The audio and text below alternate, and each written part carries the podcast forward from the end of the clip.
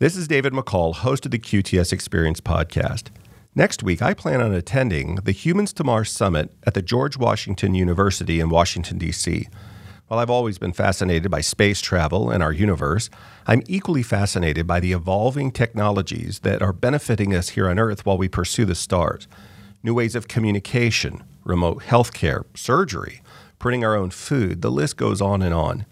I've invited Chris Carberry, the CEO of Explore Mars, which is a not for profit organization committed to this effort and the sponsor of the summit, to join me for a quick dialogue to help us understand what's going on at the summit, what can we expect to see, what can I expect to experience, and why you and I should care about why humans to Mars. So join us for the conversation on the next QTS Experience.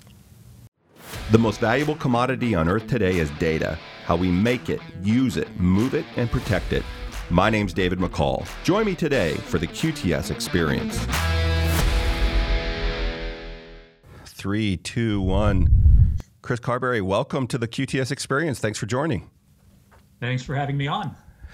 Chris, I'm really excited about the conversation. I, um, I have a connection to space travel, space interest beyond just being a curious nerd.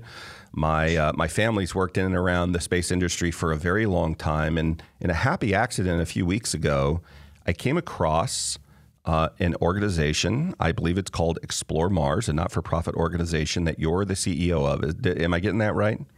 Uh, yes, you are. That's correct. Perfect. And and I came across the organization because I came across um, somebody talking about an upcoming summit in if uh, you know by the time this broadcast a week or so 10 days from the time this is going to be announced um, in mid-may in dc uh, which is um, the humans to mars uh, summit i think is what it's called am i getting that right you are the Humans okay. to Mars Summit on May 17th through May 19th at the George Washington University in DC.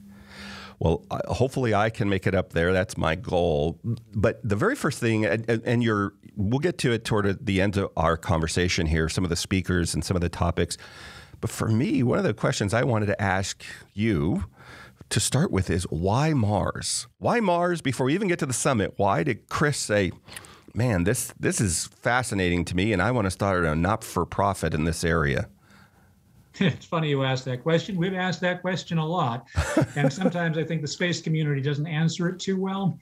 And we've even we've even done op-ed series. We've done publications on that very title, "Why Mars."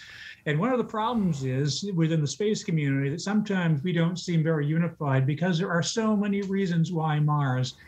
When we went to the moon, well, there are a lot of reasons if the scientists and engineers wanted to go to the moon, but policy wise, there was only one reason to beat the Soviet Union. Right. And that was great. It worked. But once we beat the Soviet Union, there was no more reason to go to the moon, at least from a policy perspective at the time. So we stopped. With Mars, though, there are so many reasons. There are dozens and dozens. You know, first off, Mars is the closest location that we can get to that has an atmosphere that we can really live off the land. There is water on Mars. There is abundant water on Mars. There's water ice. There's evidence of liquid water below the surface. And of course, that's important because if we want sustainability on Mars with humans, right. Water is essential. We can use water, obviously, for water, but also for methane fuel, for oxygen. We can also use the CO2 atmosphere for oxygen but it also could be an indicator of potential life. So another reason is the search for life in the solar system or in the universe. Mm. If we, you know, we don't think there is intelligent life on Mars, mm. we think if there's life, there would be microbial life. And but even the, fi- even finding microbial life could redefine our perception of life in the universe. Mm-hmm. And so that's one of the great reasons why just understanding the nature of life in the universe being able to go someplace where we can have sustainability for humans, but also going there to understand our own planet. Mm. Mars is also the most similar to Earth. Now it's dry and barren, but it looked like it used to be a warmer, wetter place. So we want to know what happened. Could that happen here? And so, on, by looking at other planets, whether it be Mars, where we can actually go, or Venus, where we can't go because it's 900 degrees and crushing pre- pressure and sulfuric acid rain. So mm. not a very good place to look, send humans. Right. You know, we can learn a lot about our own planet. But one, one of the things that really motivates me is just the power, the inspiration, uh, and the national morale aspects, and the the the the likelihood of great innovation when we go to Mars. All the things we over have to overcome, the innovations we'll be doing for uh, making for food production, medical science, artificial intelligence, are all going to be could have dramatic dramatically beneficial impact here on Earth. So one of the reasons I've been pushing it is because of the benefits for Earth. Mm. Did you? I mean, it, as you describe this, is it ultimately an endeavor that's? Um, and I'm not trying to necessarily pin you into it either or. But the moon is very close. Is the primary reason for Mars, even though the obstacles are greater, the distance is much greater. Um, but you have some base material that you can work from. I know that when we, for example, the International Space Station, um, not not at the moon, but low Earth orbit um, or, or, Earth's orbit.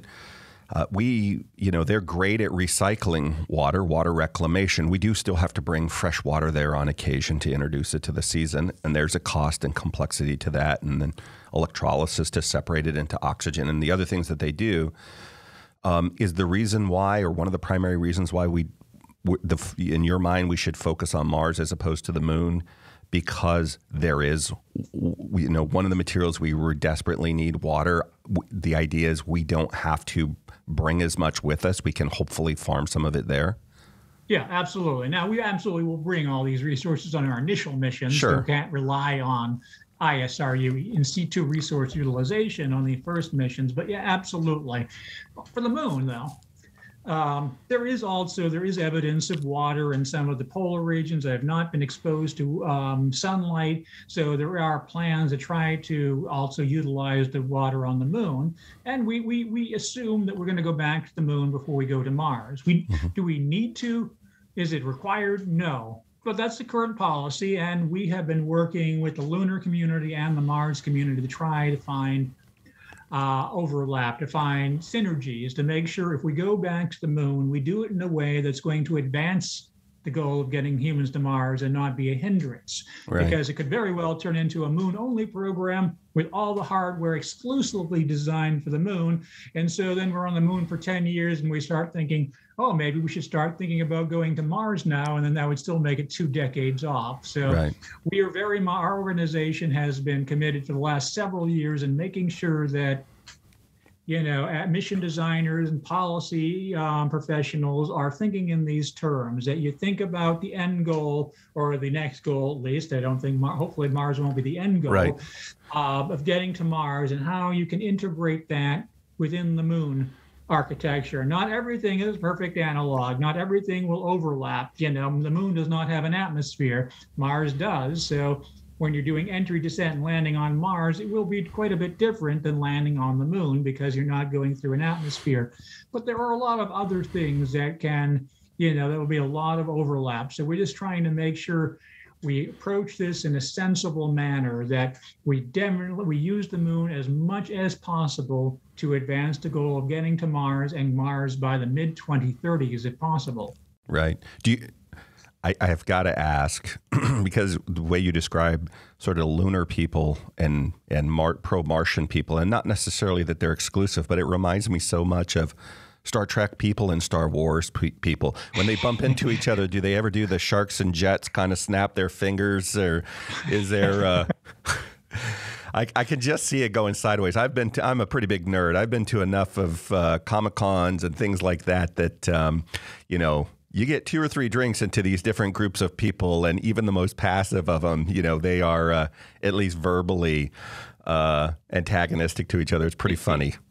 It has been in the past. Not too bad now. We've found a good way. You know, we've been collaborating very well. Previous years, it was definitely we had these wars of offense and arguments and and I remember once I won't go into details too, but we were mm-hmm. having a meeting with the transition team, NASA transition team, when the previous administration was coming in, and they asked um, the tra- NASA transition people asked, "Can you please call a truce with the lunar people. You know, right. we want to we want everybody to work together, and that's what we've been doing for the last few years, kind of trying to build build a larger community and make sure that we're all focused at the broader goal. Because these are really artificial arguments because it's all based on you know the fact that there's a limited budget and right. limited you know we can only do so much so of course everybody would like to do everything if we could right. nobody says oh i don't want absolutely we should not go to the moon of course not we want to go there the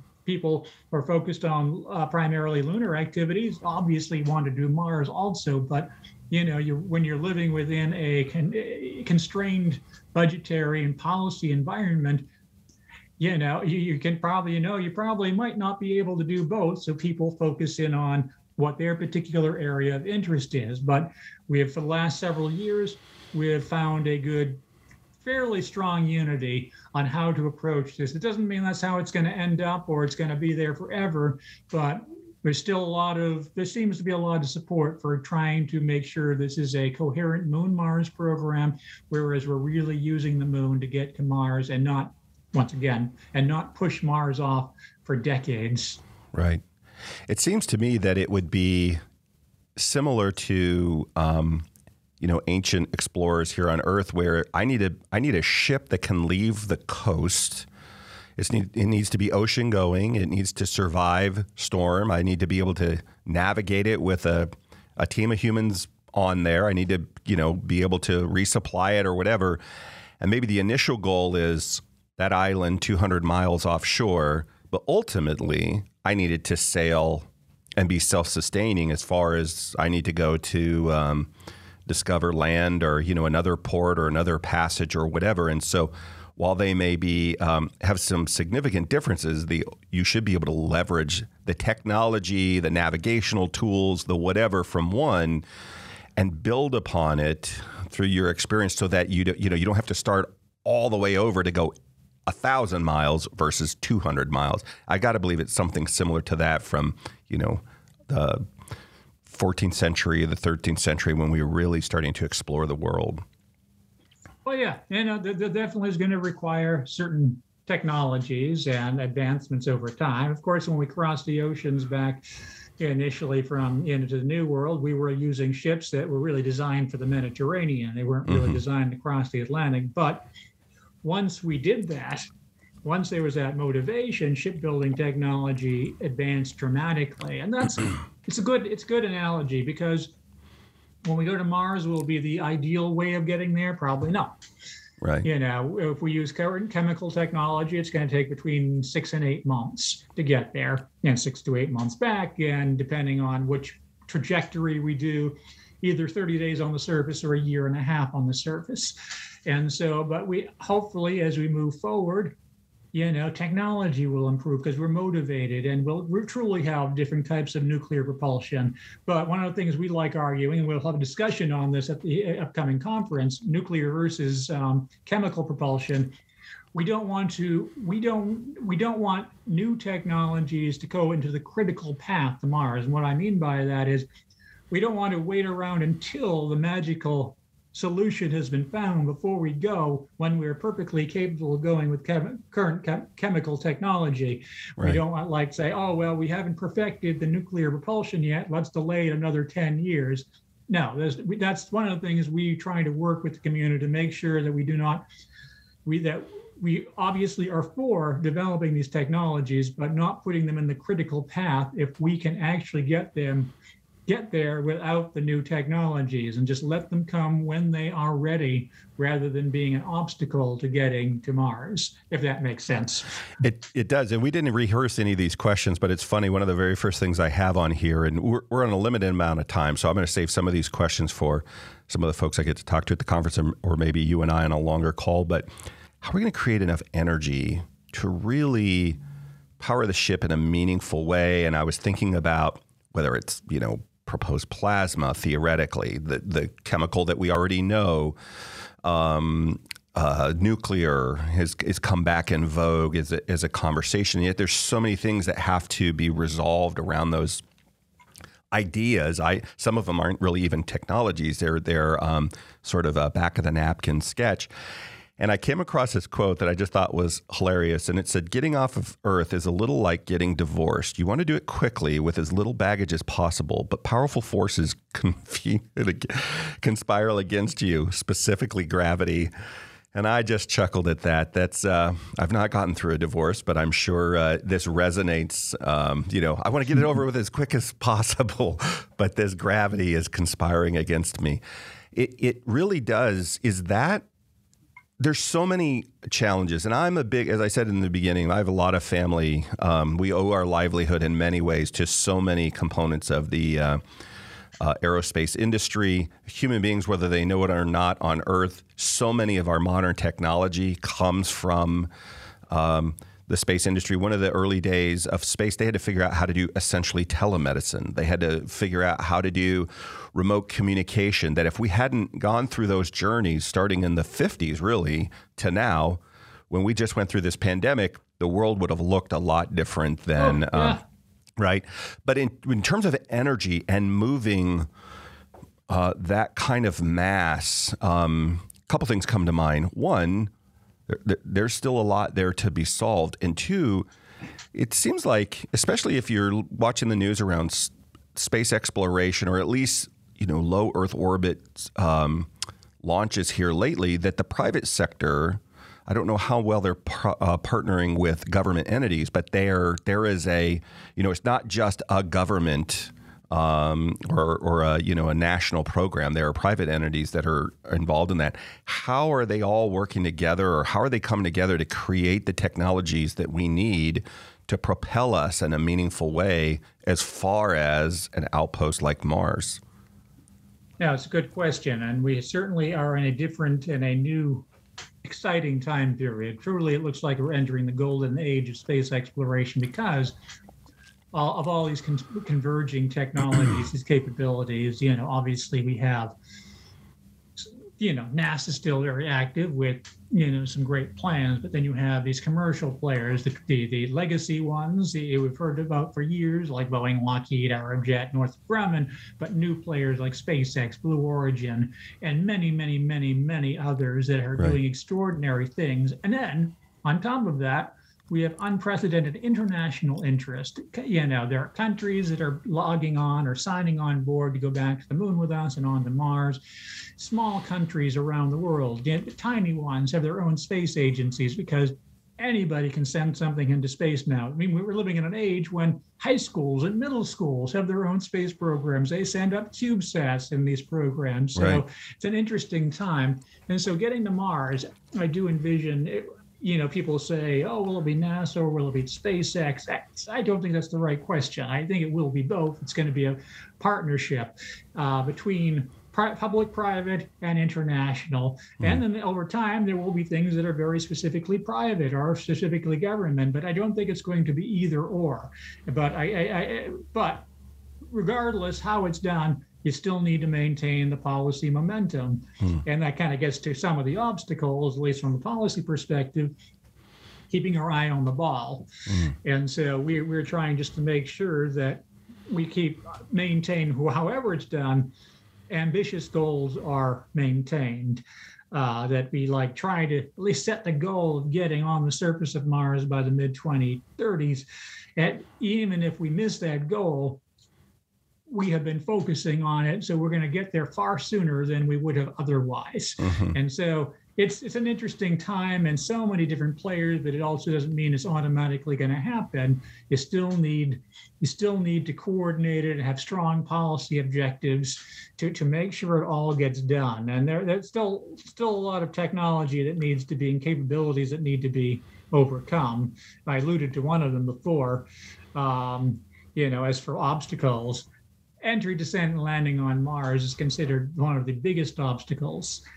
And um, this is one of the reasons for this is the fact that there is an atmosphere on Mars but it's it's really thin. So mm-hmm. when you talk to engineers, they say it's too it's too thin to be much help slowing you down, but it's enough to really ruin your day if you don't account for it because right. you could you, you, could burn up in it. Right. And so you have to figure out how to get through the atmosphere and land like 20 to 40 metric tons. Uh, at least for humans, whereas the largest thing that we've landed on Mars is one metric ton, and that was the Perseverance rover and the Curiosity rover. So we need to be able to scale that up dramatically, but we're definitely not going to be le- le- le- we're definitely not going to be landing humans the way we landed those, which you know are lowered down with, if you recall, with a crane from a retro rocket um, holder, right. and so it, we have to figure all these technologies out, and that you alluded, alluded to also making sure we're, we're able to breathe right. all the way to Mars, figuring out closed loop systems. So uh, we will figure them out, but a lot of challenges. Yeah, we don't have time to talk about space debris today, but that was another one that I'd never considered, especially when you were making the point a moment ago about the possible proliferation when it becomes easier for smaller states or smaller um, entities to private entities to um, you know put together their own mission. They don't need to partner with anybody else. They can do their own thing. Um, I'm curious, what is the cooperation like? So the geopolitics of the day, uh, as we know over in Eastern Europe, is in turmoil. Our trade partners in parts of the country is in turmoil. Um, we argue a lot internationally about rights to resources, where the, the rare earth materials needed to make batteries and solar panels and so many other things that we need in our, you know, digital age, or it's, um, uh, you know, larger countries um, imposing in on their neighbor about uh, trade routes, or just you know the things that have been, you know, come and go in human history throughout throughout all of human history, and yet it seems like from an outsider's perspective, the international space community has gotten along pretty good. We we got along really well. It seems comparative, you know, depending upon what you're comparing it to, with the International Space Station, with um, the Re- Russian Space Organization, the United States Space Organization, the astronauts of the astronauts that I've come into contact with, they have great deal of affection for their oh, yeah. colleagues and peers. It, yeah, this is another. This is another one I forgot to mention on why, and this is why space in general. Yeah, it's one of these few areas where you have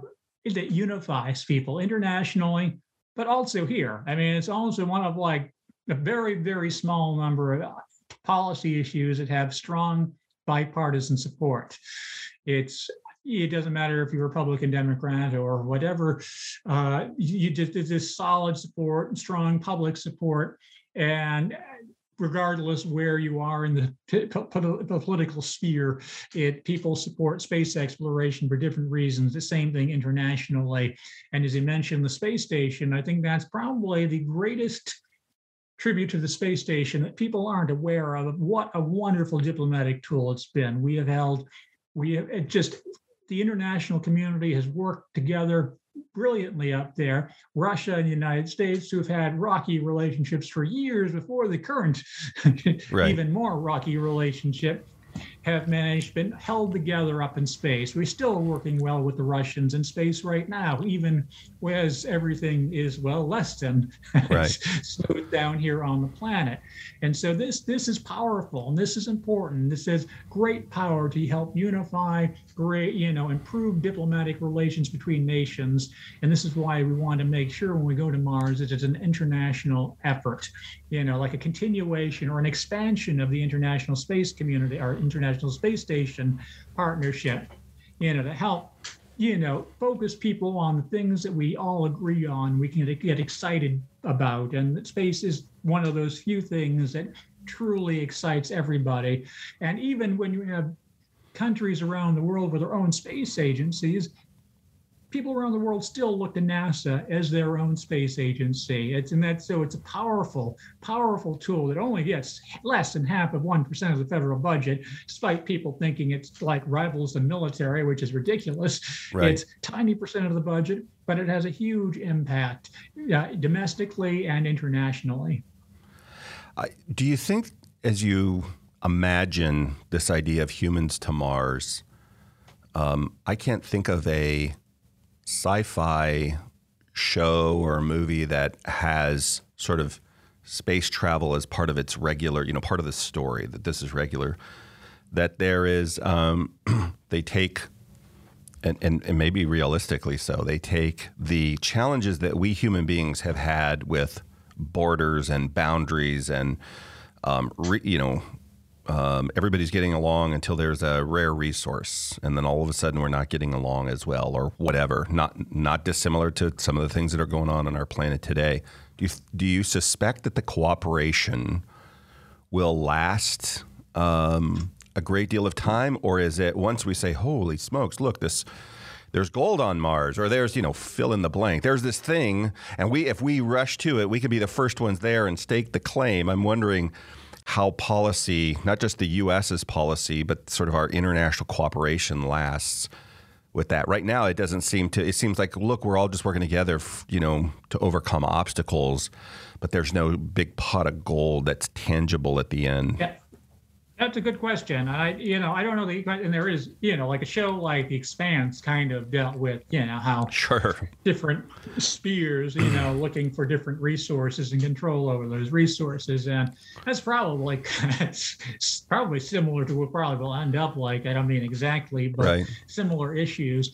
And so, you know, it's a hard question. I hope we will be able to remain unified, but as more and more players, more commercial players start, you know, utilizing resources and staking claim, you know, and, and of course the policy and the laws will need to catch up. You know, we have international treaties that say one thing, but once people are there, you know, and right. are mining on the moon or Mars, who's going to stop them? Right. And so it'll there'll be time as the law and policies and treaties have to catch up with reality and so I suspect probably, you know, I hope we do better in space, but you know, I suspect as more and more people and entities are in space, um, it'll probably it's go similarly to much of human history. But hopefully, it'll be an improvement, so it won't be constant warfare. But you know, I think there'll be a lot of strong competition, right, as there is within the business community.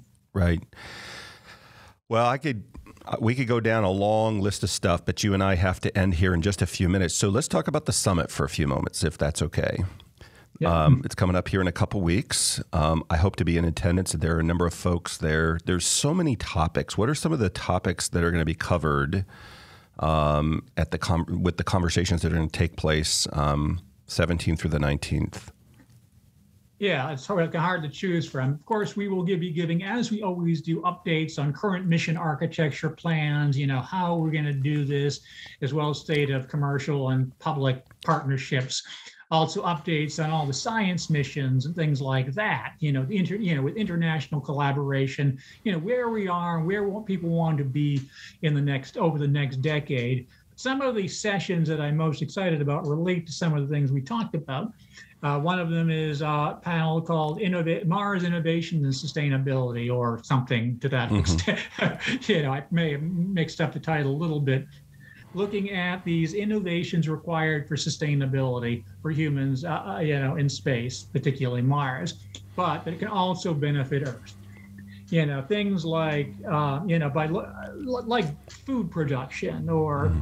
or extracting water or artificial intelligence or or or uh, medicine remote medicine as you mentioned earlier looking at these things and how as you're trying to solve the problem for mars you're looking at the problem through the mars lens what great innovations we could you have that could have benefits here on earth because when you're looking at a problem on earth you, you, know, we still have still plentiful here. It's not, you mm-hmm. don't have much motivation for efficiency as much as we talk about efficiency. It's still incremental. Mm-hmm. On Mars, unless you're almost completely efficient, you might die. And that's a great right. motivator. And right. so when you're focused with this new, completely uh, alien, literally alien environment that you have to figure out solutions for, you might make those big leaps that you can bring back to Earth, like brilliant new ways of producing food or you know if you have these new methods autonomous methods of medicine. You know one of the speakers uh, whose name escapes me you know has been developing this autonomous surgery uh, you know equipment you know at johns hopkins university. There are others looking at you know uh, lab grown meat. Aleph farms will be there pascal uh, pascal rosenfeld. Um, and they you know they they literally grew a steak in Israel. They're Israeli company, and you know it's it literally is steak, except you don't kill a cow to do it. Right. And that's important because people for years were talking people were talking about oh well all people people living on Mars be vegan because we can't have animals. With this technology, you're not killing an animal, but you literally could have unlimited meat, whether it be beef, fish, chicken, right. Because all you need is a few cells and you right. continuously can grow it. And this this technology is getting be- technology is getting better and better. And many of them are beginning to see space as a big market for them you know to try at least to get the excitement there. Some of them don't haven't realized that yet either. So one of the things we like to do is also show introduce some of these innovations these innovation companies to the space community to show them that they are working on innovations that could be very beneficial right. space exploration. So trying trying to build that community. Um, you know, other topics are, as I mentioned, we're going to discuss, you know, human health and remote medicine, entry, descent, landing, as we discussed before, um, uh, Mars sample return, which we, you know, there'll be a, we'll be collecting samples and bring them back to Earth. Where currently it's scheduled for 2033 before we see those samples. Hopefully, it'll actually be sooner. Uh, but you know, we have a panel on STEM entertainment, meaning that collaboration between STEM, uh, STEM and STEAM communities and the entertainment industry and how they can collaborate to really expand the whole message, you know, and educate students and um, expand the whole community that are supporting these goals. So it goes on and on and on. We have just a wonderful lineup of speakers. The NASA administrator, uh, Bill Nelson, will be speaking the first day. Last day, we have uh, one of our board members, actor Dr. Sian Proctor, who was on the um, Inspiration 4 mission of last year. You may recall the first all private mission to go into Earth orbit. Right. She was also the only the fourth African American woman to go into space and the first African American woman to be the um, pilot on an orbiting spacecraft. So, you know, she'll she'll be one of the speakers on the third day. We just go if you go to the website at exploremars.org and follow the links. Just a wonderful list of speakers coming together, and we're just very excited about being back in person since it's like with everybody else. Right. It's been a long time. We our last Humans to Mars per, summit in person was 2019, and uh, some things happened in the middle period. right. Well, there's so many for me there. So many areas that are really interesting. What I like is the speakers tie them back to um, parallel industries. So, for example, if we're solving the challenges around energy, well, let me change it. communication is one that's really interesting to me. In space travel, how would G- GPS wouldn't work on Mars or the moon for that matter or whatever. So how do we do that? Can we can we change how we do it? Uh, we we want the outcome, the result of GPS, but we have to change the technology that we're using. For example, and how could we do that? And one of the things that I learned as I was listening to a speaker, if you're in any sort of depth in the ocean, GPS doesn't work there either. And so there's other, you know, they have to bring in these technologies, and these things are parallel problems, and they, there's a lot of overlap. If I can solve it for space, I can usually apply some or all of it to oceanic with the pressure, with atmosphere um, challenges that I've got, with um, the need to be airlocked and tight and uh, maneuver and extreme temperatures and obstacles and on and on. And so, whether that's energy production or its efficiency or its um, uh, life habitats or communication, how you communicate through, for example, the ocean or underwater, is much different than you do on land because you don't have air to to uh, convey sound waves. In the same way, they're looking at on the you know on the surface of a planet. How do we do that? So how does it help everyday people as we're evolving these technologies to help us to get these next outposts? Because that's the human condition. We explore, good or bad. We explore you were talking about food. We had a um, gentleman named Gene Bolin on the show a few months ago, and um, in the not too distant past, he was a chief scientist of an organization that was working with NASA to 3D print food. And he said to work, we wanted to work with them because we wanted to be in low Earth orbit. When you try to 3D print food, there are certain things that have to be hollow. And traditional 3D printing or additive manufacturing um, has to work. It, it, can only there's only certain things you can do in gravity because you um, you have to have a frame to keep it up. You can't do organ certain organs you can't do if not most organs or all these other things because it will collapse under gravity. But if you're in low Earth orbit, you can do these things. So we were really excited about that, and NASA said that sounds really cool. But you know what would really help us? If you could print something that tasted like what people expected to taste and had the texture of what people expected the texture would be like, and it would have the smell. And then lastly, the visual. That was not as important as texture, taste, and smell. And so it just set us off on this conversation about um, can we get to the point where I have amino acids in a you know in containers, or I have a source piece of material. Um, and I can grow whatever it is that I want. And it seems crazy to us, but they pointed out how many technologies we use every day and we don't think about today that 50 years ago seemed impossible. You know, it was a, it was every 20,000 leagues under the sea, whatever movie or book about how these impossible technologies and now they're so common we don't even think about them. And so th- those are some of the things I love about the speakers at the summit to talk about how autonomous surgery nanotechnology, energy, all these other things, how we're working on them today to solve that future problem, and how it's changing our world for human flourishing right now. Yeah, well, that's that's the key part, and that's what we like focusing on. I mean, we want to get there, we want to explore, we want to learn the big questions, but you know, I've always been a great fan of that exact question: How can it? How can this transform and improve human life here on this planet by by doing the big things, expanding these you know, frontiers, developing technologies we wouldn't have otherwise, and all of a sudden it just becomes it transforms society as it already has, right. as you mentioned before. Of course, we've had space space program has um, transformed the way we live in incalculable ways people aren't aware of. And you know, they don't think about how integral satellites are and the innovations that just through the Apollo program, while Apollo program did not invent computers, it stimulated a pro- started a process in Silicon Valley, a miniaturization that really kind of transformed the technological revolution of the uh, next several decades. So it may not have invented the computer, but it certainly motivated the direction of it because of the need that initial need for uh, miniaturized parts or computer parts for Apollo. So, and it goes on and on with weather forecasting, smoke detectors, things like that. It's big and large, you know, big and small. Um, and I think it's going to be dramatically more impactful as we move forward. Right. Well, Chris, we're we're out of time for today, but this is just the first of many conversations. Um, people want to find out more about Explore Mars uh, the not for profit or the summit, where do they find that at? They can go to exploremars.org.